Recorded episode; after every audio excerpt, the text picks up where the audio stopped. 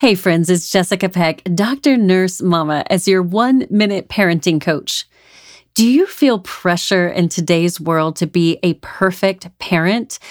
We feel like if we don't have our kids in the honors program or in select sports or wearing the latest fashions, we are somehow failing them.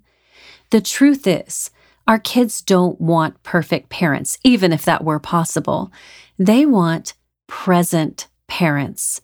Are you physically in your child's presence every day? And when you are, are you emotionally present?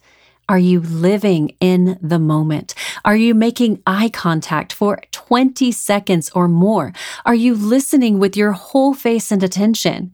When you feel badly about your child not having something, remember that truly the thing they want most is you.